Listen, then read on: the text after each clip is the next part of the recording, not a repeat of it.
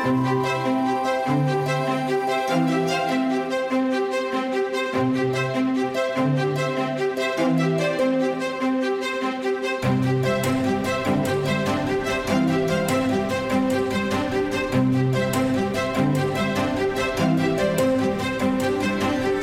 everyone. I'm Kelsey. And I'm Lindsay, and you're listening to Hobbits at Heart. Thank you all for joining us again, everyone. We're here back again, just me and Kelsey today to continue talking about Return of the King. Uh, but how are you doing today, Kels? Good. I was like, we were just saying before we started recording, I'm just so like happy and giddy when I get to talk to you. I know, same. It was funny. It was like we were about to start, and I was like, oh, I have like those butterfly feelings for some reason when you get a little nervous and excited. yeah, that's exactly how I'm feeling right now. So I just love it because even though this can sometimes, like, we do this sometimes we're tired and it's late, it still always is so much fun. And like, it's just good to have a conversation, not only just with you, but with everyone listening and about something that we both love. So I'm feeling really Yeah. good tonight. Oh, great. I know, me too. Yay. And I have to tell the listeners, uh, you all probably know that Kelsey makes amazing masks. Oh my goodness. And I got my masks in the mail last night. And Kelsey surprised me with a Lord of the Rings mask. I did. Oh, I, she texted me um, when she got it last night and was like, "Oh my gosh, Lord of the Rings! What the heck?" So I'm super glad I was able to surprise you, Lindsay. Yeah, that was so fun because I you got the Lord of the Rings fabric after I had already placed my order. So I Mhm. was fully prepared to place another order for just one mask for the Lord of the Rings pattern. And then I was like, oh, but then I'm gonna fill up someone else's spot. And then when I got it, like I was I was actively thinking about it, like, okay, am I gonna order it? Am I just gonna ask her? I don't know. And then I opened it and I was like, it's there.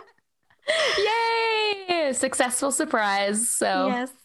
I'm so glad that you like the mask, Lindsay. I'm just like I've been loving making them, so I was really glad that I was able to give you a Lord of the Rings one, and I just cut out one so I can make one for myself today. So we'll be matching. Yay. Oh, we should we should post a picture in our masking mask. Oh my gosh, Masking yes. Yeah, our masking masks. masks. our masky masks. Oh my god. that reminds me of ouchie, ouchie, ouchie. oh my goodness. Also, Oh. I wanted to bring up this meme that I texted you about yesterday about Ah. um The Witcher. Is that what it's called? Yes.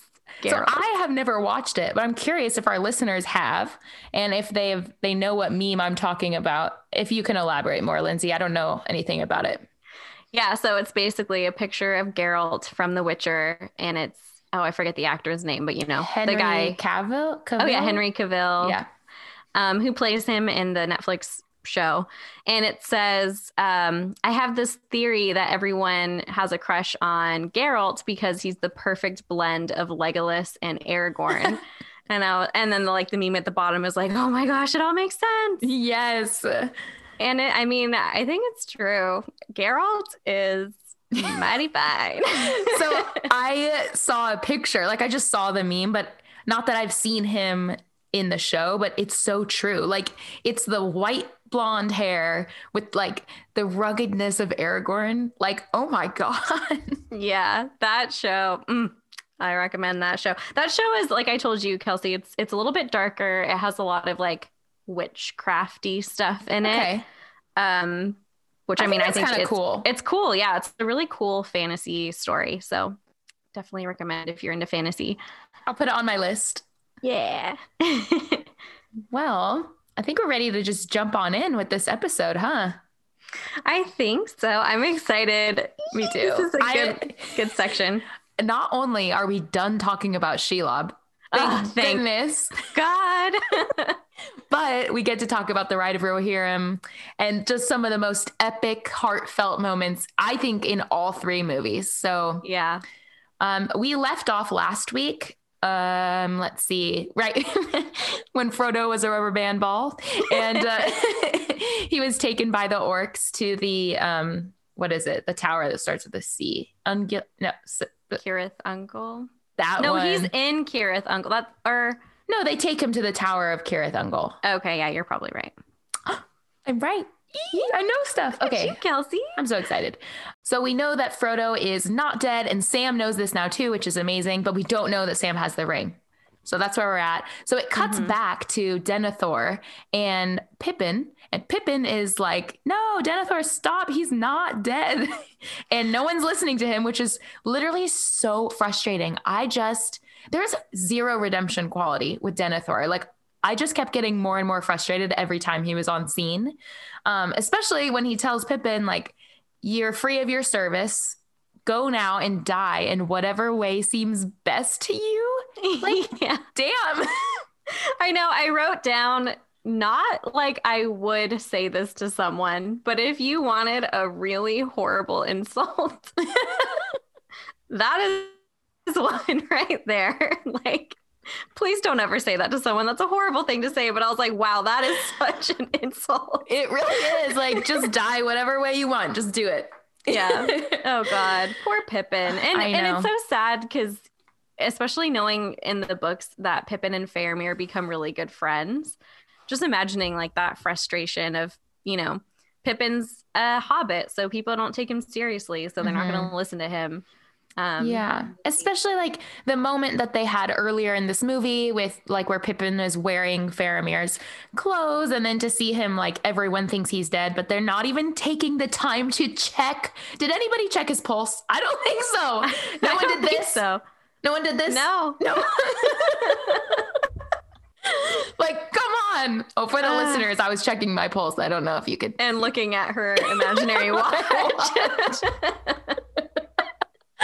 But seriously, it's so beyond frustrating. So, anyways, Pippin gets really frustrated and mad. So he goes to find um, Gandalf, but the orcs have invaded the city and people are dying. Yeah, it's so horrifying. I mean, all of these women and children are running and screaming, and the orcs are just infiltrating the city. Like, ooh, that's scary. Yeah. I I wrote down, if that were me, just kill me quickly, please. like, I have this thing where I've told my coworkers this.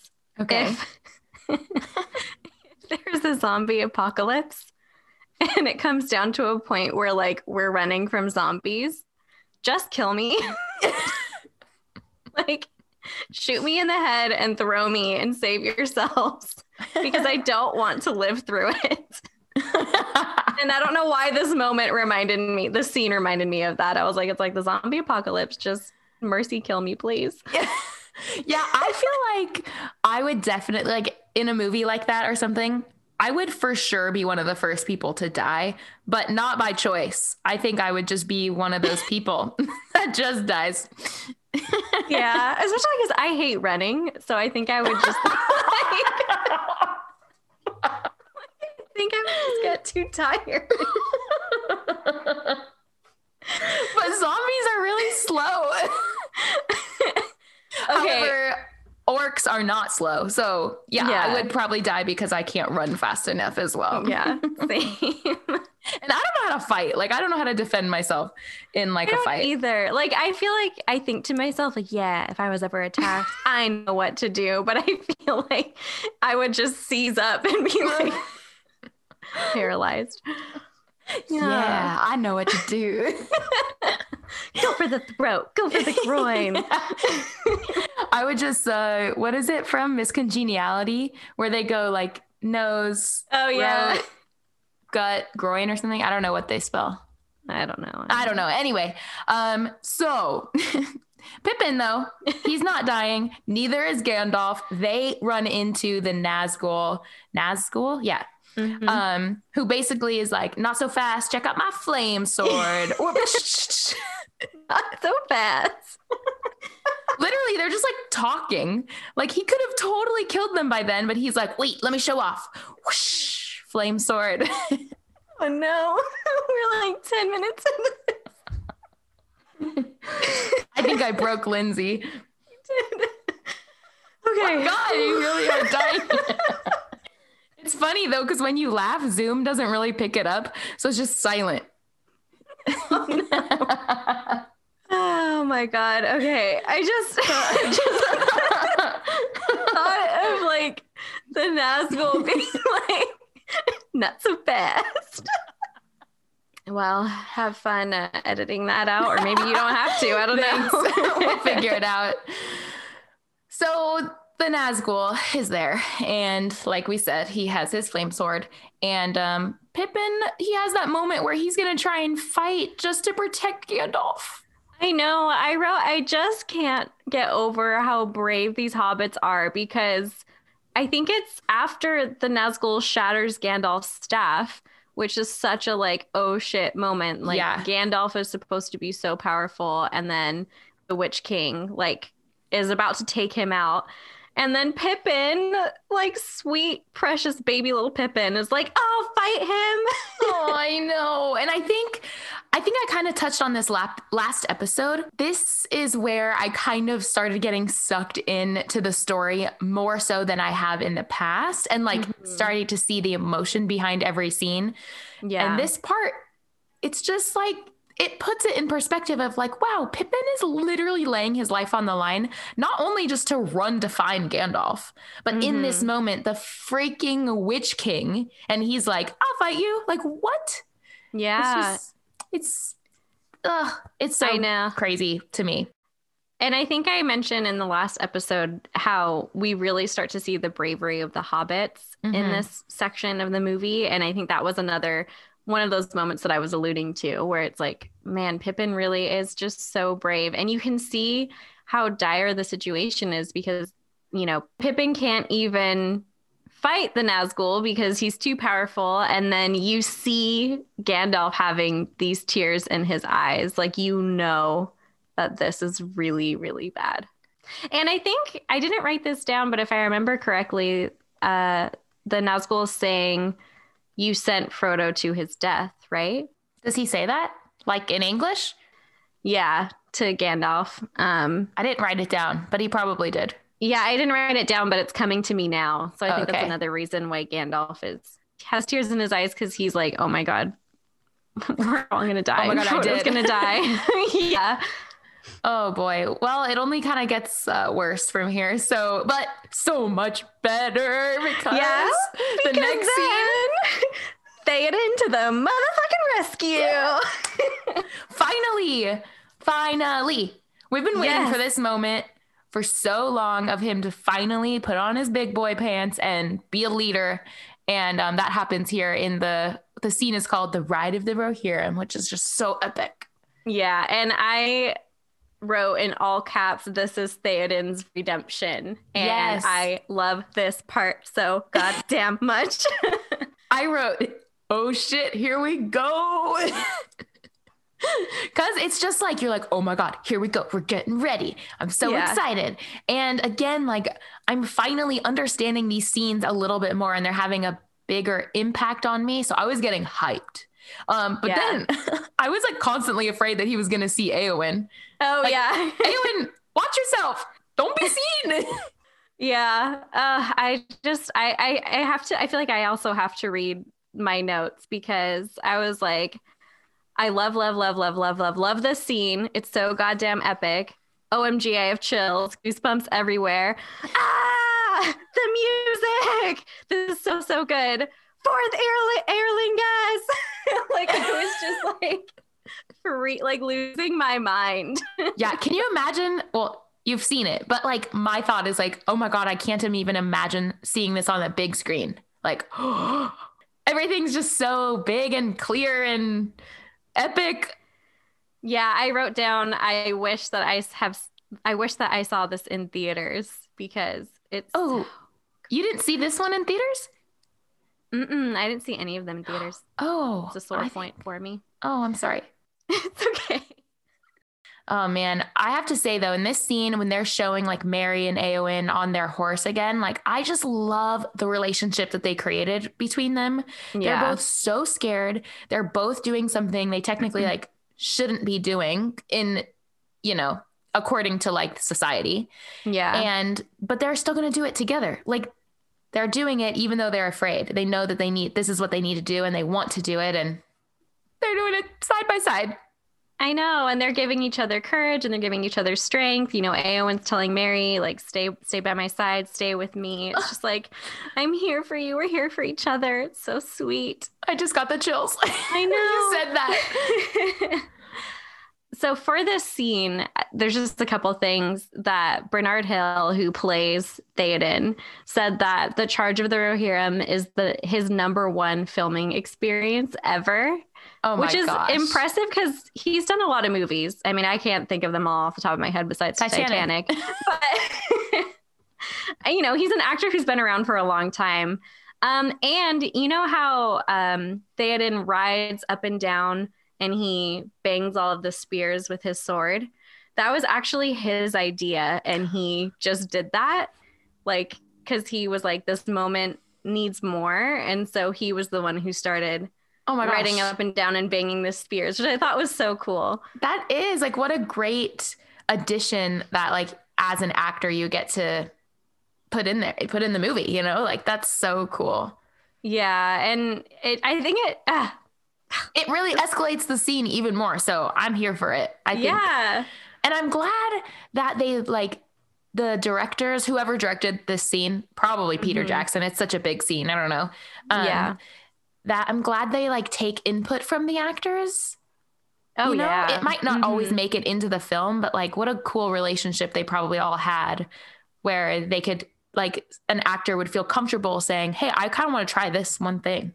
And Yeah. it made for such an epic moment. I know.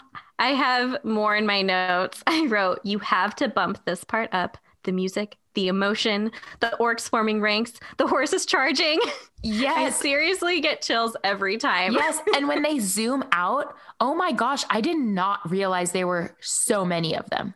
Mm-hmm. Like I know earlier they say like 6,000 and then they get more, but like it 6,000 is a number and then when you actually think about like that many or more people on horses being in a condensed area, like oh my god, there's so many.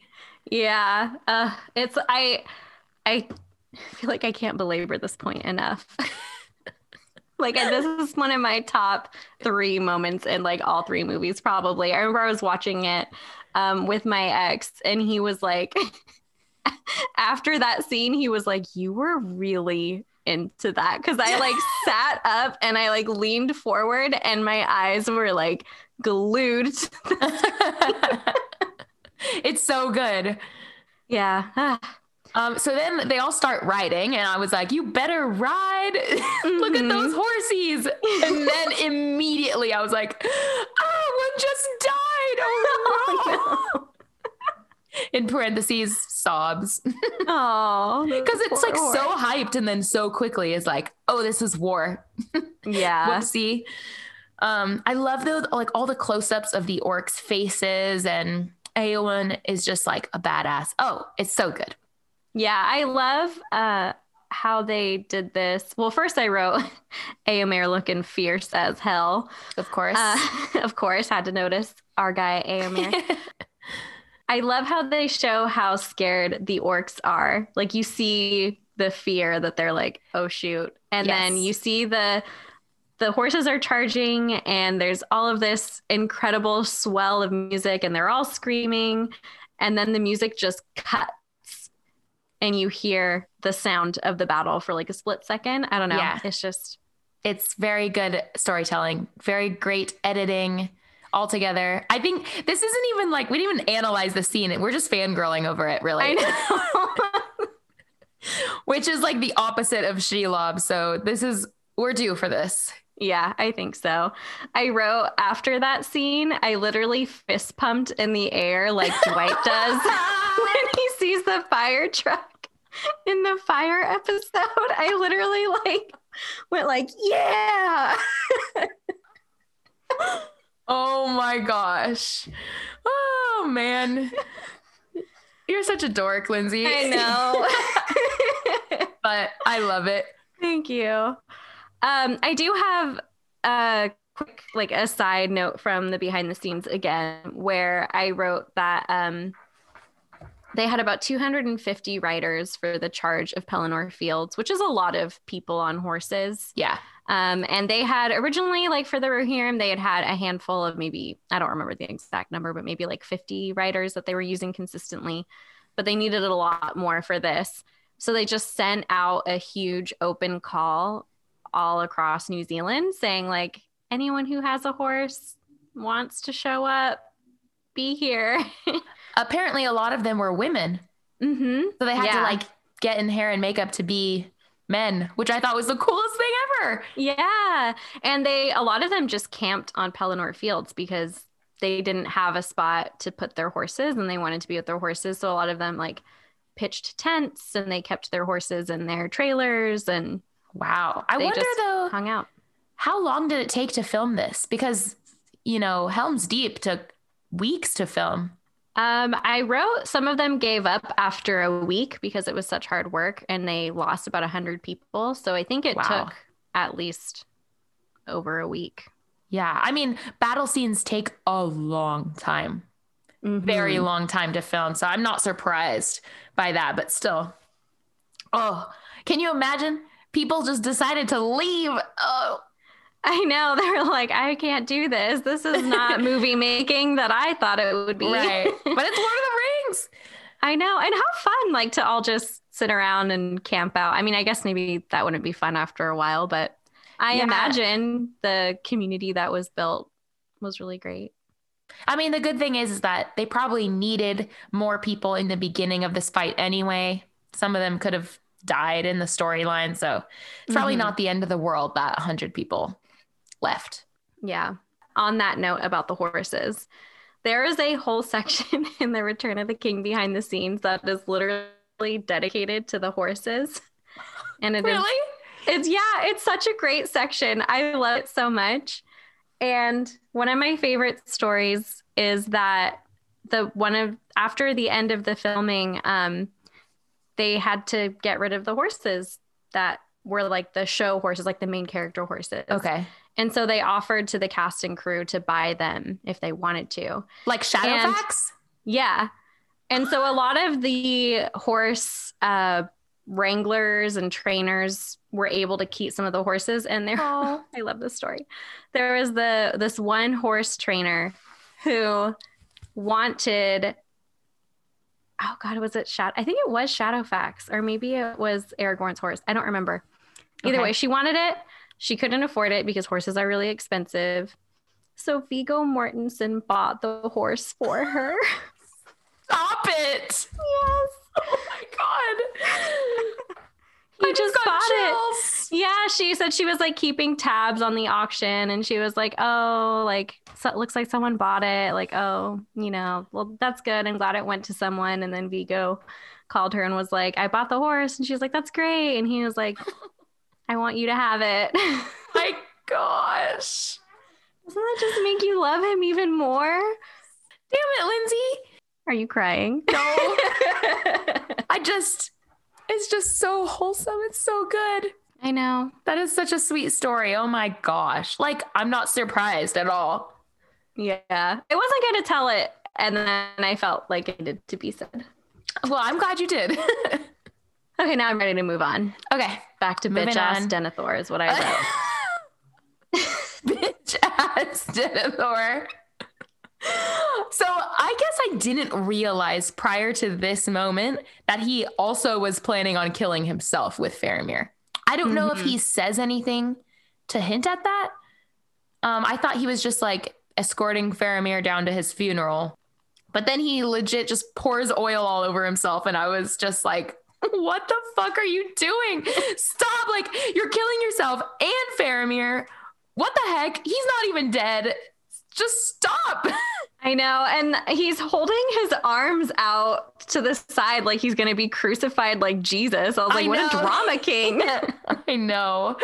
And then um, Gandalf shows up in the nick of time, which is perfect. And it's kind of sad. Like Denethor is literally he's going mad. Like he has no Yeah. more hope. He's given up. Um, because even though he didn't like Faramir, it's his last. I don't know. I was gonna say it's like his last um child, right? That's living. mm-hmm. Yeah. But yeah. but like he's not even caring enough really about that because he didn't even check to see that Faramir was like still alive. I think it's almost like Mhm. an excuse to just like be done, Yeah. which sounds really morbid, but do you know what I mean? Yeah, no, I get it. And he's not only is he giving up because he thinks Faramir is dead, but he's giving up on the people who he's supposed to be ruling. Yeah. And I feel like it's one of those things where you realize you've done such a horrible job. So you just He's kind give of like, up. yeah, he's like taking the out, you know? Yeah. Not that there is an out, but he's he made one up and he's taking it. Mhm. Um, because if it was all just based on Faramir's death, he would have actually listened to Pippin when Pippin said he's alive, and he doesn't want to hear it. He, he already made up his mind. He doesn't want to hear it. Um, so it's kind of sad. But then Gandalf swoops in and says, "Not today, Denethor. You're living." Mhm. Um, except for he doesn't live. Spoilers. he doesn't live. Um, I just wrote Pippin, Shadowfax, Faramir's alive. So there's not a lot of detail there, but um, yeah, I have. So Pippin. I just read my notes. what did you? What does your note say? It's when Denethor catches on fire, so I'll wait a second. Okay, so I have that Gandalf bitch slaps Denethor again, and then Pippin. Oh yeah, so then Denethor is like, "Well, forget you. I'm gonna die anyways," and so he throws the fire down onto the wood, Right. which erupts into flames, and then again, Pippin, being so himself. brave, jumps into the fire Yes. and pushes this grown man off the altar like he's a tiny little halfling. Yeah, he risks his life again to save someone he hates. Yeah, I wrote, wait, I'm crying. Why am I crying? He's so brave. I love Pippin. Yeah, and then uh, I think Denethor is talking, you know, to Gandalf, like, how could you do this? Blah, blah, blah. And then Shadowfax is like, shut up, bitch. And then just kicks him into the fire. Yes. Well, wait, now that I, I'm thinking that I misspoke, does Pippin move Faramir or does he move Denethor? He moves Faramir. Faramir. Okay, so he's not saving Yeah. someone he hates. I'm sorry. No, no, no. Yeah. he pushes Faramir out of the fire, and then Denethor is still standing up there, Yes. or whatever. When Shadowfax is like, "Nay, bitch."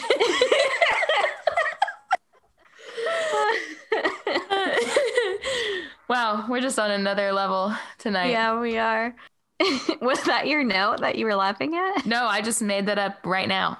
wow, Kelsey. Thank you. Thank you. Um, the note that I'm talking about is the moment when Denethor goes from laying down in the fire, he like whoosh, like stands up and like flies off the pile. Like you can tell that like he the actor, the stunt double is probably on like a line or something because he Mhm. literally just looks like he's getting pulled off the um the pile of wood or whatever it is. Yeah. And I don't know why I had to go back and watch it like three times. I thought it was the funniest thing. It just doesn't look real. the That's way he's so jumping funny. off. Yeah. So I just wrote, bye, Denethor, swoosh, so dramatic. I've never noticed that. Yeah, it's so funny. You'll have to go back and watch it. I mean, this could have just been a really skilled stunt double, and he was managed to jump like a really far distance, but it just looks it just looks silly to me. Um, and then they pan back to Gandalf, and he's looking tired. He's looking Mhm. so beat. Yeah. Well, he just encountered the Witch King, got his staff broken, had to save Faramir, had Yeah. to see Denethor killed, uh, you know, essentially by Shadowfax. Yeah, a lot going yeah. on. Shadowfax. Also, wait, I have a tangent to tell. A real, really small Please story, do. really quick. The other day, my niece was riding her fake little unicorn toy that she has, and she started falling off the side of it. And um, she managed to like swoop back up and sit on the top. And I called her Legolas because Yeah. yeah, it's just like what Legolas does. and I told her she's only two. So I was like, Addie, you're like Legolas. And she goes, Wagowis? so I taught her that Legolas was an elf who sh- shoots arrows and rides horses. And she insisted that she wants to see a picture of him or wanted to see a picture of him. And she really likes his long hair. And I was like, oh my God. So the next thing I'm going to try and teach her is to s- tell her unicorn to teach us the meaning of haste. oh My God, I love that story. I'm like clutching my face. Yeah. it was so cute. And I, I wish I could show her more of like, yeah, this is Legolas. Look at, but it's too Yeah. scary. She's two years old. Like she would be so scared. Oh, um, definitely. But I was like, oh my God, I, I really am a true Lord of the Rings fan. I'm trying to push it onto my niece. I'm so proud. And the way Thank she you. goes, Wegawith? yeah. It's like, do you like Legolas? Yeah. Oh, that's so adorable. I wonder if there's like a Lord of the Rings kids book, you know, like an animated. Oh my like, gosh, I'm sure. or something. Okay, let's move on because we Yeah. got the Battle of Pelennor Fields, and stuff is just gonna keep getting more and more intense. Mm-hmm. First of all, this music is so epic. I can't get over how good the music is in this movie, just all the movies, in scenes like this. It's beautiful. I know. It really is. That that's that's that's the comment. It's beautiful. It's amazing. I love it. Yeah. so I wrote down that right when you think they're winning, you know, the uh, Rohirrim are fighting. They're seemingly very triumphant, and then these men with elephants show up. The Haradrim. Can't see it. Kelsey's background on Zoom right now. They show up, and then yet again, you're just like, oh no, here we go again. Not only are they massive, but they're all like adorned with like spikes and extra weapons on their tusks. And I literally wrote, "Don't want to be caught in the way of those tusks." Yikes! Because they just Yeah. swing, they swing their heads back and forth, and they can kill so many people at once. And there's like these, you know, I don't even know what they are. These things on top of these elephants filled Yeah. with soldiers. yes, like um saddles almost. What do you call that? I don't know. I feel like don't there's know a either. word for it, like little houses. That's not it. like a um uh it reminds me of like Aladdin or something when they're or like the live action Aladdin when you have like Yeah. someone like royalty on top of an elephant in their little thing. Yeah, but I don't know what that's called. I'm Me sure neither. Okay, I feel Anyway, uneducated. Um, I did have a note here, which I don't want to dive into it too much, but I did feel a little bit weird about the Haradrim this time around. They just seemed a little bit racist to me. Like looking at them and seeing that these are some of the only evil men that we see, Mhm. besides, you know, obviously like all of the orcs and Uruk-hai and monsters. These are actually men Mhm. and they're very clearly like well they're based off of aztec and kiribati tribes i looked that up okay. but they just look very like i don't know like tribal i guess Okay. and i kind of started looking into this because i was curious is this a complaint that other people have had um, and there is this whole debate about whether or not tolkien was racist in his descriptions of things and you know there were a lot of arguments saying that tolkien was actually very actively like he spoke up a lot about you know at the time being very much against nazis and Mhm. he seemed like he was ahead of his time in his perspectives on things but then he did turn around and describe a lot of the evil men as like slanty-eyed and dark-skinned got it. so it's just kind of like it was just interesting You know, and I will say, I, because when we were watching this, we were watching it the same night, but at different times, kind of. And Lindsay texted me about it, and I hadn't watched that scene yet. And so when I got to that scene, I was like, oh, I totally get what Lindsay's saying. Because you're right. The only other time that I think you and I have ever mentioned this is earlier when we see these same guys when we meet Faramir for the first time. hmm yeah i think mike mentioned it yeah Yeah. So this is no excuse, but I'm not really surprised that this is a thing because of how long ago this was written. hmm You know, like it's not shocking to me, although it's not good. yeah It is a lot of times um, a result of like the time, unfortunately. Um, but you would think that like in the films they could maybe adjust that because these movies were only made 20 years ago, not like written in the what 1800s or whatever. When was Lord of the Rings written? I don't know. the early 1900s Okay. Hey, I was close. Yeah. Yeah. Yeah. Um, Uh, yeah, and I think that if anyone is curious to learn more, just to dive more into this, the Prancing Pony podcast, which is also a really great Lord of the Rings podcast, if you want to like go deep into the language and Tolkien's writing and all of the mythology, like it's a really in-depth Lord of the Rings podcast. It's really great. Um, but they had episode 192 is on race, Tolkien, and the Middle Earth, and they bring in a variety of different people to talk about it and that was one of the things that they kind of came to the conclusion to is that Tolkien was kind of his intentions were good. He was a product of the times, but there are some problematic things. So I think it's important to like be able to acknowledge that. For sure. And you know, I think we put made a post about this on Instagram. Like, even though we might love something, to recognize that there are things now that aren't fully acceptable like they were in the past. You know? Yeah. I completely agree. And thank you so much, Lindsay, too, for not only like doing the research on all this, but bringing it up. Um, because it's also like not the easiest thing to talk about. I feel like personally with you, I could talk about stuff like this all the time, but for some people, it's really hard to talk about because you don't want to say the wrong thing and you want to, you don't want to like disrespect anybody or anything. So, but it's, it's good to talk about and acknowledge and address and be aware. Yeah. Thanks. So thank you. Yeah. Mm-hmm. Thank you. okay. So I wrote a question in my notes, and this is just annoying, you know, because it's. I understand the answer, but I just had to bring it up. Okay. Um, in like every movie where there's something like this, where just like hundreds of people, or I don't know, tens of people are like dying instantly, um, i.e., flus- uh, flusks, tusks flailing through the crowd. like, why do main characters never die from things like that? Like, obviously, obviously, I know they're main characters, and we usually see like a main character die. We usually get to watch that death. Never assume someone's dead unless you like saw them die. Mm-hmm. However, I just they're just never caught in random attacks that are, happen to be away from the camera. like, wouldn't it be heartbreaking if we never knew that someone died until later on, like someone revealed it. Yeah, that would be. I think that British television does that really well.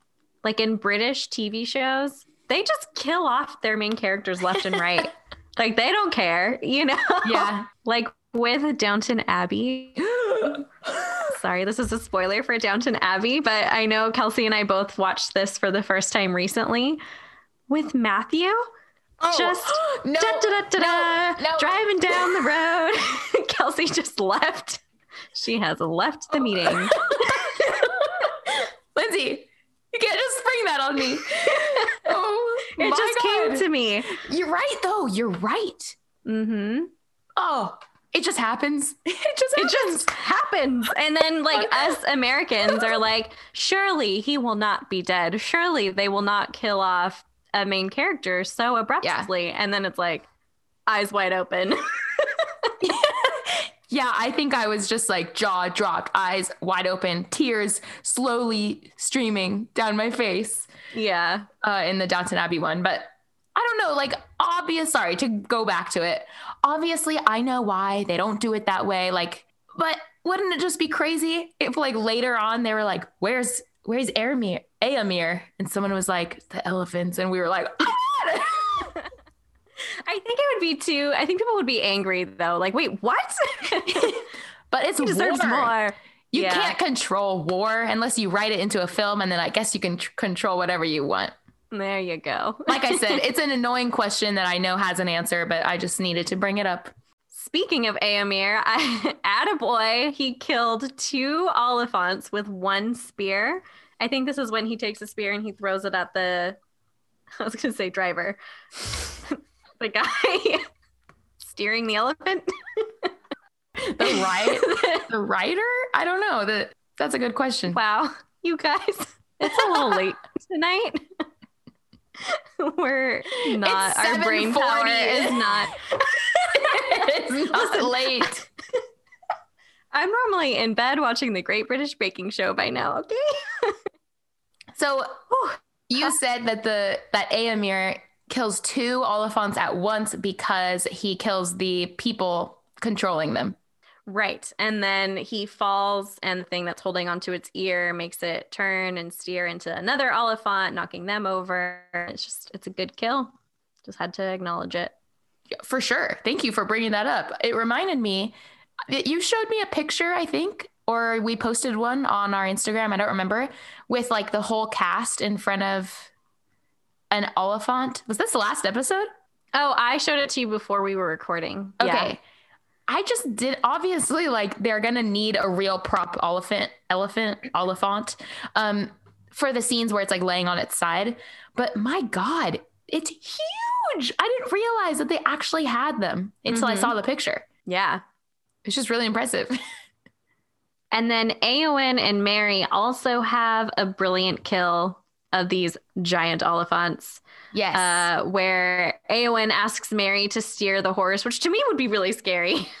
like, yeah. You want me to do what? and then she takes the two swords and slashes its leg. So I just I I like those moments. I don't know. I like the cool ways that they kill these giant mumakil. No, I agree. It's like they they're quick thinking, like on their feet, and they're just going with the flow and the music like swells up with it again and i was just like i'm here for this. This is so epic. Mm-hmm. although my next note was just like oh these poor elephants. I know. Like obviously they're bad and they're not real um but it's still it's like still sad to see. I know especially because elephants are my favorite animal. Yeah. Look at both of us we're like, yeah, poor little elephants. Not the elephant. These ones are mean though, Lindsay. They're mean. I know, but they're just probably bred to be mean. I bet they're not really mean. You're right. You're right. We should free the Oliphants. Yeah. Okay, so Kelsey. Yes. The next scene. Well, first, let's just wrap up the scene by saying Merry and Éowyn now get um, separated. Yes. And I must say, Éowyn's, I call helmet acting, is impeccable. Mm, acting mm-hmm. just through her eyes, because that's really all you can see. She, um, she's so expressive and you really tell it just her fear and everything is just on her face and it's so cool to watch. Yeah, it's really good. And then we have the scene with Gandalf and Pippin. Kelsey's shaking her head. She doesn't want to talk about it. this is the scene, the iconic, beautiful, beautiful scene where Pippin is saying that he didn't think this was going to be the end. And, you know, essentially saying he's scared to die. And then Gandalf goes into this very beautiful description of what death is like. And he says, Death is just another path, one that we all must take, which just like hit me in the feels. Um, this scene is actually called A Far Green Country. Oh, I know. I know. It just makes it that much more meaningful. I don't know. And you could just see the sadness in Pippin's eyes. These are things, this is the scene that wrecked me when we were watching it the other night. And these are things that I just never really like focused on the first time that I watched it because so much happens in this movie and I wasn't really like attached to the characters. I didn't know about them as much um, as I do now. And I think that's partly because we've been talking about it every week, mm-hmm. you know, but literally, Gandalf is preparing Pippin to die. They are both so insanely brave because for Gandalf to hold his shit together and calmly help Pippin while probably also being terrified. Mm-hmm. And for Pippin just to be like, yeah, Gandalf, you're right. Like, we're all supposed to die, so this is okay. Like, are you kidding me? Yeah, and just the delivery of it is so beautiful. I mean, Sir Ian McKellen and Billy Boyd, they just nailed that scene. And I love the way Pippin says, like, oh, that doesn't sound so bad. Yeah. It's just like, it, it really, oh God, now I'm going to start crying because I mean, it's, I don't even have words death is scary. It's scary to think about. And it's just one of the best descriptions of death, I think. It is. It is. And I think what got to me in this, I literally was typing, Gandalf is preparing him to die. They are so brave. And then I paused it and I went, wait, wait, I am actually crying. Could you imagine what Merry and Pippin are both feeling. Like in this moment, my brain went to when was the last time Merry and Pippin saw each other? When they were mad at each other after Pippin saw stole the Palantir or whatever, right? Yeah. And they didn't really say goodbye. Yeah. Yeah. So can you imagine? They have prepared themselves to die knowing that they never really got to say goodbye. This is like, it's so Aww. heartbreaking. And I literally, in that moment, had to pause and just cry because it's so like, uh, they're both so scared. They're fighting for the greater good. And it's beautiful to see that they're scared, but they're fighting anyway. I just, I have even more about this. I'm going to be so long winded. I apologize, but keep going, Kelsey. I didn't just, write a lot for this because, yeah, please go for it. I just think like it's kind of relatable because we all have that Pippin or that Merry in our life, you know? Mm-hmm. So to mm-hmm. think about like being going through something so difficult and so scary and knowing that they're also going through it, but you're not in it together. Like, or they're in it together, but they're not doing it together. I just, I just lost it. I don't know.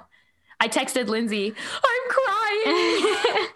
That's like a whole nother level. When you were saying that, Kelsey, it just made me think about like just the pandemic yeah. and mm-hmm. how, mm-hmm. oh my gosh, now I'm going to cry just thinking about the last time that we saw some of our friends not realizing that it was going to be now like almost a whole year since yeah. we've seen them. And, you know, we all thought it was going to be a couple weeks, maybe a couple months. And then this past year, like we've just gone through so much. And I mean, we're not in battle, like about right. to die, but people have lost loved ones. And, you know, yeah. I know. I'm like, my eyes are watering right now just hearing you talk about it as well. It's, it's heavy. It is. Yeah. I know. I Ugh. wrote too, kind of about like too many times in movies, we see people like fearlessly charging into war, you know, which is great. But this film makes it more relatable. Um, not that any of us are preparing for a war like this, but seeing their fear makes them more real to the audience. It makes them more vulnerable. And I talk about this later too with Éowyn, but it's just like I've never seen it quite illustrated like this, except for maybe a little bit in Game of Thrones. I know I compare the 2 mm-hmm. a lot, but they're similar. Makes sense. It's that vulnerability, that relatability, and then oh god, oh yeah, and comparing it to the pandemic, that does bring a whole other level because yeah, that that just that what you said, Kelsey, really hit me of, you know, not getting to say mm-hmm. goodbye and not knowing if you'll get to. And I think that a lot of people went through that this past year. Um yeah. And so I don't know it's a good scene to rewatch and think about. and one thing I love about this scene is the music that starts playing. They start playing the Into the West theme, which is the music that plays when at the end of the movie when Frodo uh, goes into the West to the Undying Lands. And so it's like that theme of the end of life and how beautiful mm. it mm-hmm. can be. Oh my goodness. Okay, we need to move on because I'm just like gonna cry at everything. I know. So after this scene, it goes back to Éowyn on the battlefield. And I wrote, Theoden gets chomped by the fell beast and then just gets cast to the side right in front of Éowyn. And then I wrote Éowyn is such a badass and brave. Like she just takes her sword and lops the fell beast's head off. Yes. I was like, she literally just decapitated it. like what? And then it um like hits her or something on her arm, right? It was really powerful. What did they do? Start fighting or something? Yeah. So then the Witch King, the Nazgul, gets yes. off the fell beast and stands up and he has that giant like mace. I don't is know. that a mace? What is that thing? I don't know. His huge weapon, his huge ass weapon. That's what I wrote. Um, and then they start fighting. Yeah, and he he she grabs a, a shield and then he like hits her arm with that giant. That's right. Yeah, and I wrote, "Oh, ouchie, her arm." yeah, that shit looks like it hurt. And then later we see that she did in fact hurt her arm. Um, but and this is when it starts going mm-hmm. kind of back and forth a little bit more. Right after that, we see Aragorn show up and Oh, I'm so excited. Here they are. And they brought uh, the army of the dead with them. And this is the scene that I was talking about last episode. What a badass reveal would it be if we didn't know that the army was like, yeah, we'll fight with you. And then all of a sudden they just show up here. Like, what? That'd be so epic. It might have been like that in the theatrical cut. I honestly don't remember. So I'd be curious to try to get my hands on a theatrical cut and like fast forward and see. yeah, maybe anyone listening knows uh, if that's the case or not. So if you do, you know, let us know. um, yeah.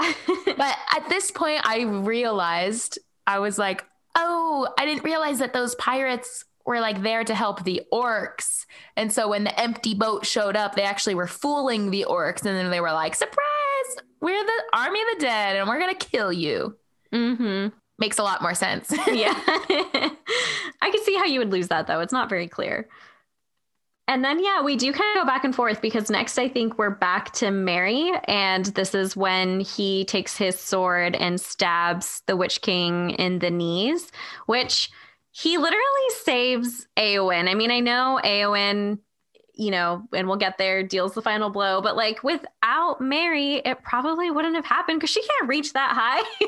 they have been fighting this whole thing mm-hmm. together and they were like, they had this unspoken you know, bond where they just knew what to do for each other and it was perfect.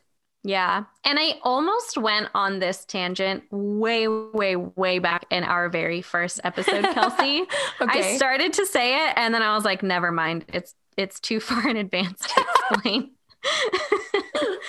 but there's a scene in the book that isn't in the movie where after the hobbits meet Tom Bombadil and they go through the Barrow Downs and these Barrow wights come and almost steal them away.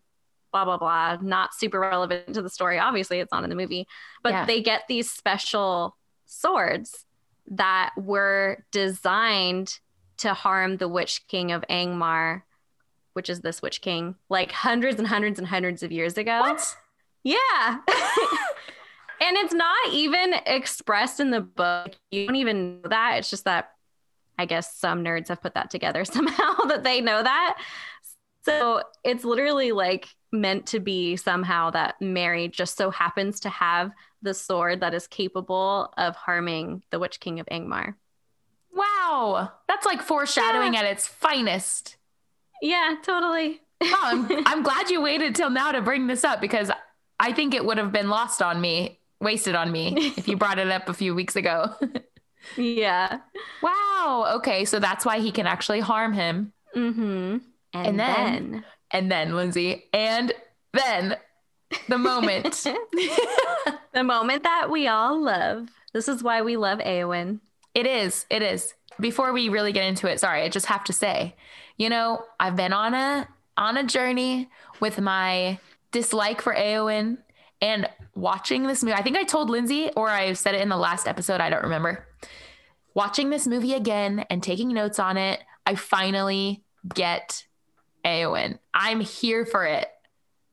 I get it now. Yay! I'm so glad. Because even the first time watching, I wasn't as invested. And so I was like, okay, yeah, she's like a feminist. Get it, girl. But now mm-hmm. I'm like mm-hmm. that much more invested in the story. And I just, oh, it's so good. It's so satisfying. Oh, it's just so good. It's, Lindsay. I know. I'm going to let you take the description because you've been waiting for this for like a month.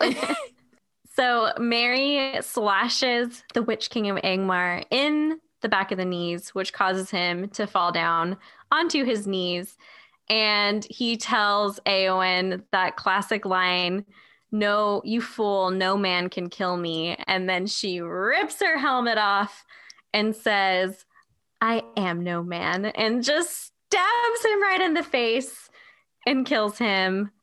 And it is so good. it's so good. And you can tell that it's like difficult. Mm-hmm. You know, it's mm-hmm. not like, oh, he doesn't really have a face. It's just smoke. So this is easy. No, it like hurts her too. Like it's really hard. Yeah. No, I just love that it is a woman who kills like one of the strongest villains in the story. And I love that Tolkien did write it that way because I remember discussing with a friend where he had seen the movies before reading the books and when he read the books he he thought that was added in by like Peter Jackson or something like that. Mm-hmm. And it's like, no, Tolkien wrote it that way. And there actually was this prophecy in this in the lore saying that not by the hand of a man shall he fall. Mm-hmm. So they all took that to mean like no man can kill him. But like, no, bitch, it just needed to be a woman. yes. Oh, yeah. So good. Yeah.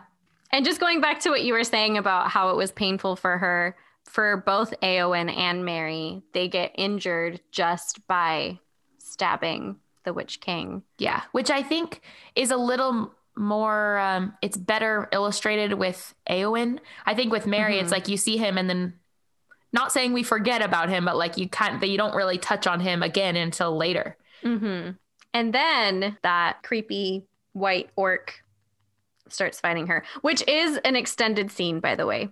Um, that doesn't happen in the theatrical. Oh, really? Cut. Mm-hmm. You know what? I kind of loved it because this time watching through was the first time I noticed that she takes him down earlier in the movie or in the battle. And so for him to like come back, I was like, oh my God, he's trying to seek revenge and he's gonna get her. Oh my gosh. And then motherfucking Aragorn comes in clutch and yes. uh, saves her life. And um, I wrote down something she's probably fantasized about. Am I right? totally. All right. So now we have another moment that I uh, wrote a description for. Please like do. I promised I would do this. And so here we are. I haven't looked at this since I wrote it while watching the movie. So let's see what I wrote. Oh, this is another dramatic retelling of Legolas? Yes. Hell yeah. Okay, I'm here for it. Let's go.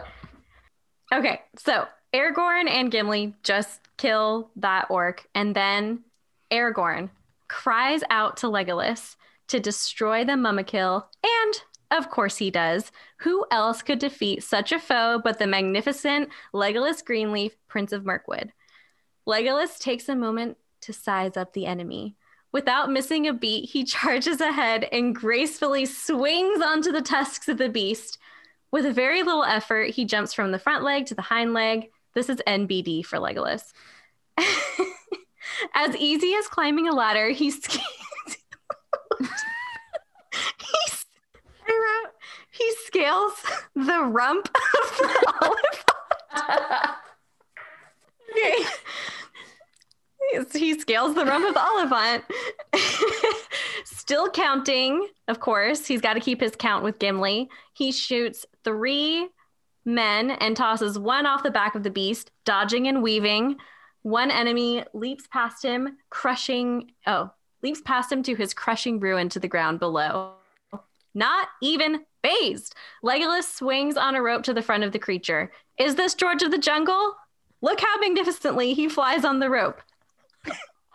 nope. Of course, it's Legolas the Graceful. okay, I'm almost through this. He's, he slices and dices the rope and expertly uses the weight of the carriage to walk up the side of the Oliphant. He's just killed dozens of enemies and then finally, he deals the deadly blow to the head of the beast with three arrows straight into the skull. He uses his skateboarding skills to glide down the trunk of the beast and nods to Gimli. No sweat, all in a moment's work. Good job, Lindsay. Thank you for gracing us with that beautiful retelling of Legolas versus the Oliphant. You're welcome. Happy to do it. Happy to do it. I um also love that he like surfs down the trunk.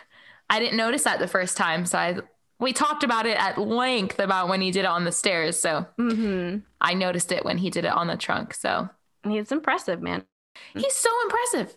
And he's like so effortless the whole time. He's just like, oh, you know, no big deal. Just yeah. gonna like climb up this oliphant. Da, da, da, da, gonna swing. He's just like swoosh, kill, swoosh, kill. Yeah, that was my arrow. oh no. Who let us do this? I don't know. I'm sorry, all the listeners, that there's been a lot of laughing tonight.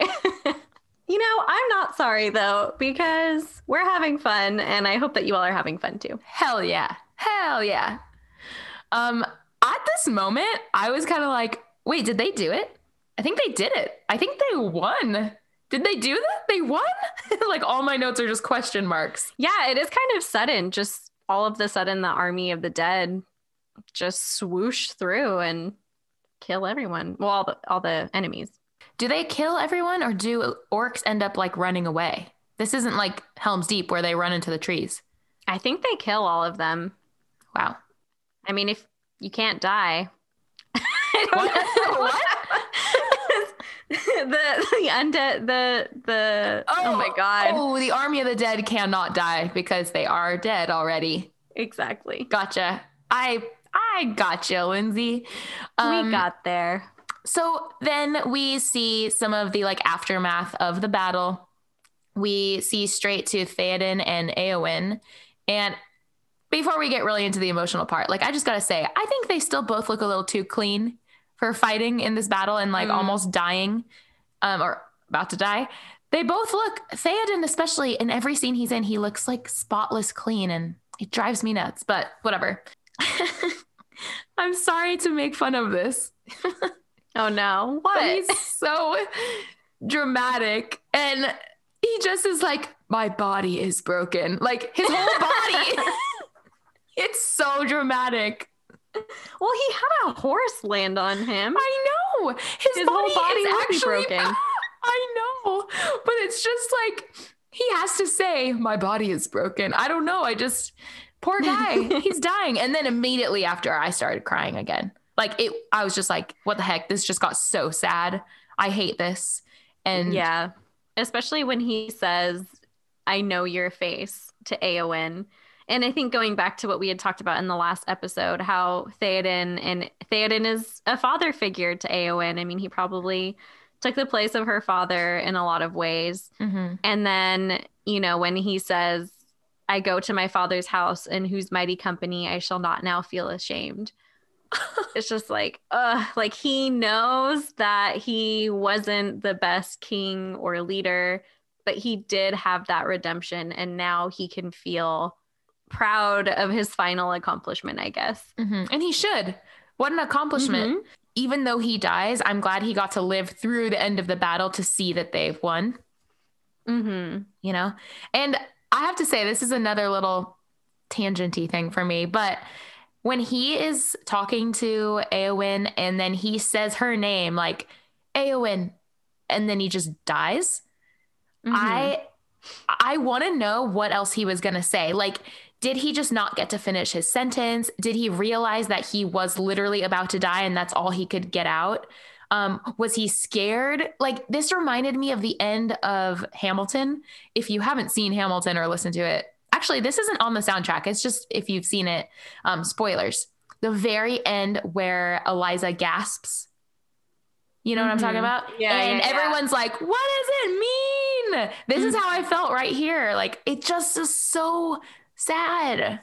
Yeah, it really is. I know. I, I do wonder, like, what is he going to say to her? Or was it like, did he, was he like already dying and he could see his father or something? Like, I just want to know. I want to know. Imagine how Eowyn feels. I know. and then her grief is so good too. Like, Miranda Otto did such a good job showing Eowyn's grief and losing Theoden. Like, that whole scene is just so well done. I honestly forget that they're not father and daughter in mm-hmm. the story. Like that whole yeah. scene, I just assumed that they're father and daughter, which is just really heartbreaking. Yeah. And then we see Aragorn uh, talking to the king of the dead. Mm-hmm. Uh, and I like how this is a really small note, but I like how Gandalf smiles from a distance as yeah. he sees Aragorn because I think this is the moment well, the moment, like we talked about this before, the moment when Aragorn calls on the army of the dead is him really taking ownership of being king. Yes. And Gandalf is like finally getting to see Aragorn after some time. And I love how Gandalf just has this proud smile, like, there's the king, you know? Yeah. And then after he releases the army of the dead, Gandalf gives like a small bow because mm. he's the king. I, I just, that gave me the chills and it's giving me the chills again now. Like the level of respect between all of them is just so heartwarming. Mm-hmm. Okay, and then we go into another really emotional part. Um, Pippin is looking for Merry and he finds his cloak. So now he Ugh. knows that Merry is somewhere on the battlefield. Mm-hmm.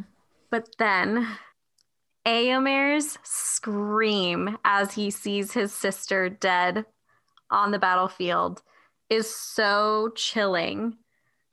And uh, you can just feel his absolute devastation. Yeah. At first, I was like, wow, Eomer is being so dramatic. But like, if there's ever a time to be this dramatic, when you think your sister has died, is the time. Because let's remember, I just realized this as I'm talking. He didn't even know she was there. Yeah. He did not know she was fighting. So imagine walking through all these wounded people, seeing your sister laying there and thinking she's dead and realizing, oh my God, she just fought in this war with us. Mm-hmm.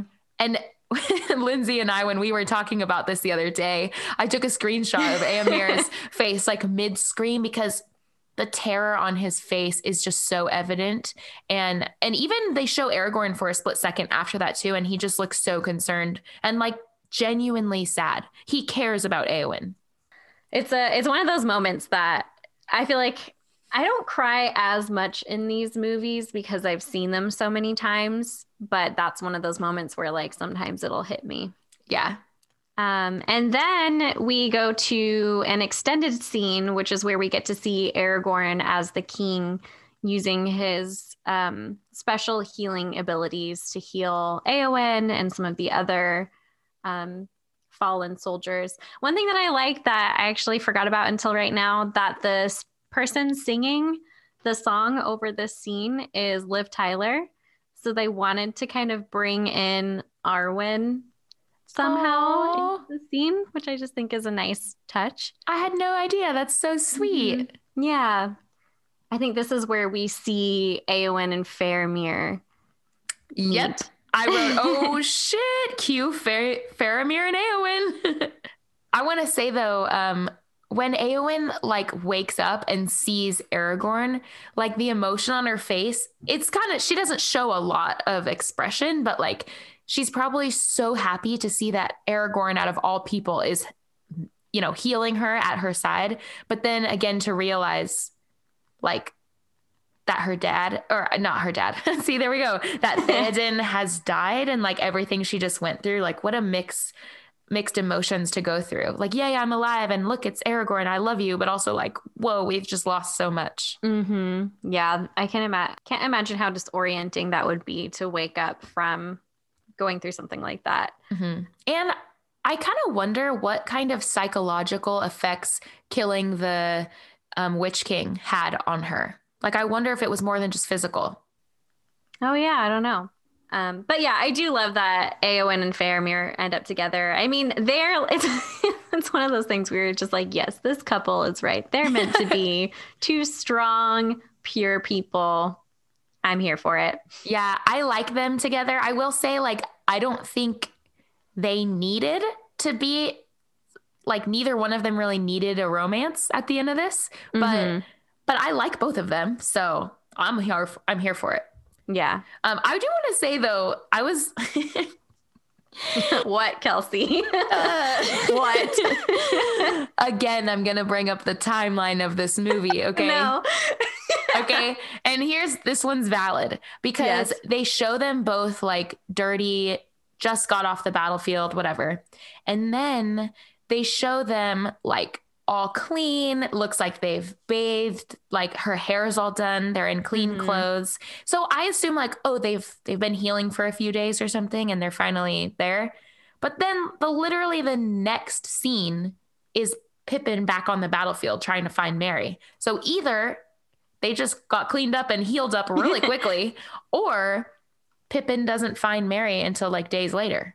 I think in this instance, you're actually right. The Yes. timeline is off because in the books, if I am remembering correctly, I think that they spend, yeah, multiple days in the house of healing together. So the time that they like me and, you know, kind of start falling in love is while everyone else is marching to um, the Black Gate. for the final Oh. battle. So I think they kind of just wanted to show that. And so they kind of just snuck like that little timeline in right there. So i i think that um when when pippin finds merry is more likely when aragorn is like still healing everyone. Interesting. Oh i feel so satisfied that like that i have a you little feel validated? Bit, yes i feel validated. Thank you. Yeah because it just good like I understand like it's not like they would put them meeting and falling in love after this scene, mm-hmm. but maybe they could have shown them meeting when they were still a little beat up. I don't know.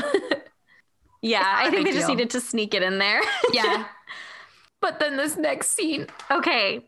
So this is the scene where I cry every time. And I'm so bummed that Kirsten's actually not here for this episode that we're recording because this is like mine and Kirsten's. Like we both just lose it at this scene because she is my best friend and because I'm Pippin and she is Merry. And I just love how Pippin keeps looking even though everyone else is gone. And when Merry says, uh, I knew you'd find me, it just wrecks me every time. This scene, I think too, it hit even harder because of all the realizations that I had made prior, you know, when mm-hmm. we were mm-hmm. talking about them not being able to see each other again and both thinking maybe they both died, you know. Oh my gosh. I just, Merry's face when he sees Pippin is like great acting. And um, when Pippin is like, Merry, it's me, it's me, and his like voice cracks. Yeah. I literally had tears just streaming down my face at this point. Mm-hmm. And I love how Pippin is telling him, like, I'm here to take care of you. It's just ah, the pure love of the hobbits. I know. I know. So and good. Lindsay, this is something too that you had told me when we were talking about this, when we were both watching it, is that the acting in these movies, particularly in Return of the King, is so good. And you wanted to bring up so that you didn't forget, like, why are these actors not in more movies. Yeah, I feel like, and I know that this happens a lot when actors are in really big franchises or, you know, really popular series and movies that it's hard to get cast in other things. But yeah, these actors are all so good, like every single one of them. And a lot of them haven't gone on to do very much, or maybe they did immediately after. Like I know Dominic Monaghan was in Lost. Oh yeah, um, that's right. Mm-hmm. Obviously, like Orlando Bloom really made it, but you know Sean Astin hasn't done a lot since then. Billy Boyd hasn't done much since then. Like I could list almost every actor in this movie, and I'm like, they are so damn good. Like I want to see them in more. You know that reminded me of the meme that we pa- posted today about Sean Astin being known as the guy from Stranger Things. yeah. what is up with that? I just didn't want to forget to bring that up because you're so right. I think it's easy for actors to get underrated in like especially a fantasy film.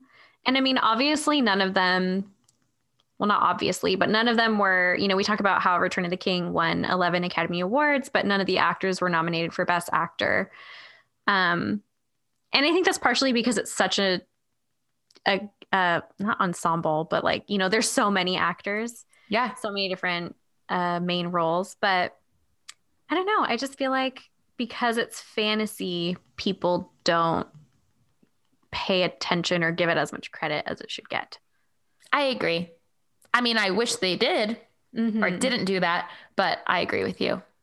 Yeah. So just some appreciation for these amazing actors. They're so good. And everything else that goes into the films. I swear yeah. these films are such great examples of just like what goes into making a movie and how mm-hmm. much work and how many people and different skills and that's getting into more of behind the scenes stuff, but every time I talk about it or watch it, I'm just amazed uh, yep. And that's why I know everyone has their own taste.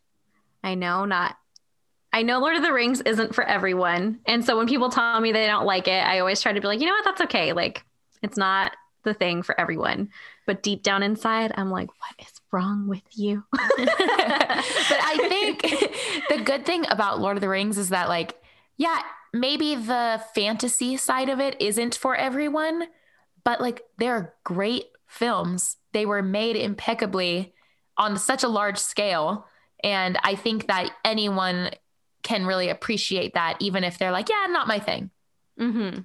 Well, actually, that was where we stopped taking notes. And to be honest, I can't even remember what comes next. I think we go back to Frodo and Sam. We do. Yeah, we do go back to Frodo and Sam. I'm remembering now. So that will be where we pick up next time. And we'll see how many more episodes it takes us to get through the rest of this movie. But this has been fun. It has been fun. And um, stay tuned because I'm not sure if it'll be next episode or the one after that, but Kirsten will be returning to finish up The Return of the King with us. And she has lots of thoughts about Frodo. So we're really excited to watch the rest of the movie, take those notes, and talk about it for all of you to hear. Yeah. So, as always, if you're enjoying what we're doing, please feel free to subscribe to us, rate us, write a review. That would be really helpful uh, just to help us get our podcast out there more. Um, and make sure to follow us on Instagram at Hobbits at Heart Podcast for, you know, we post a lot of memes and a lot of the behind the scenes videos and pictures that we reference in the podcast. So be sure to give us a follow there. And I guess we'll just, we'll see you next time. Thanks for listening to Hobbits at Heart. Bye.